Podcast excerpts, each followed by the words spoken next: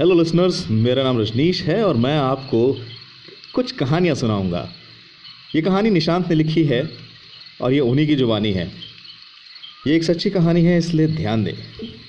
नहीं, मैं इस बारे में मज़ाक नहीं कर रहा हूँ। ऐसा हुआ कि मैं अपने चार दोस्तों के साथ मनाली से चंडीगढ़ जा रहा था। होटल की बुकिंग हो गई थी और हमने रात में ही गाड़ी चलाने का फैसला किया ताकि सुबह चेक इन की जा सके। हम रात के लगभग तीन बजे चंडीगढ़ के बॉर्डर के पास थे। और एक पहाड़ी रास्ते पर झुका और मुड़ा हुआ, अचानक हमने देखा कि एक सफ़ेद कोरोला एल्टिस सड़क के किनारे खड़ी है। पार्किंग लाइट और ब्लिंकर्स ऑन थे। और उसके बगल में एक लड़की है, एक सुंदर गुलाबी टॉप और जीन्स में, जो हमसे लिफ्ट मांग रही है। कार में कहा सुनी हो गई कि हमें रुकना चाहिए या नहीं? हमें क्या करना चाहिए? और उसकी मदद करनी चाहिए या नहीं? तीन पक्ष में थे और एक इसके सख्त खिलाफ था। उसका कहना था कि उसे कुछ गलत लग रहा है बस। मैंने उसके पास कार को थोड़ा धीमा किया और विंडो को नीचे खींच लिया। मेरा दोस्त चिल्लाया, भाई, गड्डी चला, बकवास मत कर। मैंने फिर से बिना सोचे समझे एक्सीटर को धक्का दिया। जैसे जैसे हमने उसे पार करते गए, कार कुछ, कार में कुछ कड़क रसीली खुशबू से भर गई थी, जैसे जो उस लड़की ने पहन रखी थी।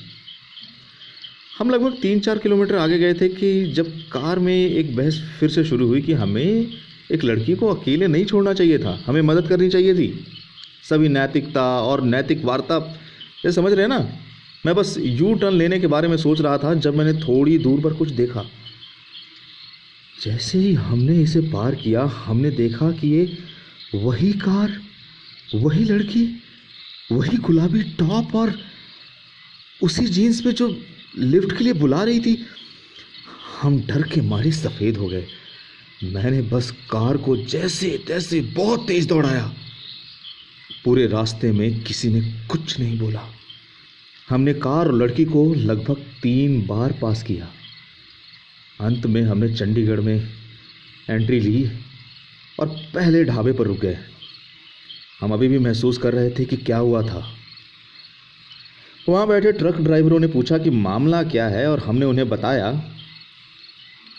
उन्होंने हमारे सामने पंजाब की स्थिति रख दी।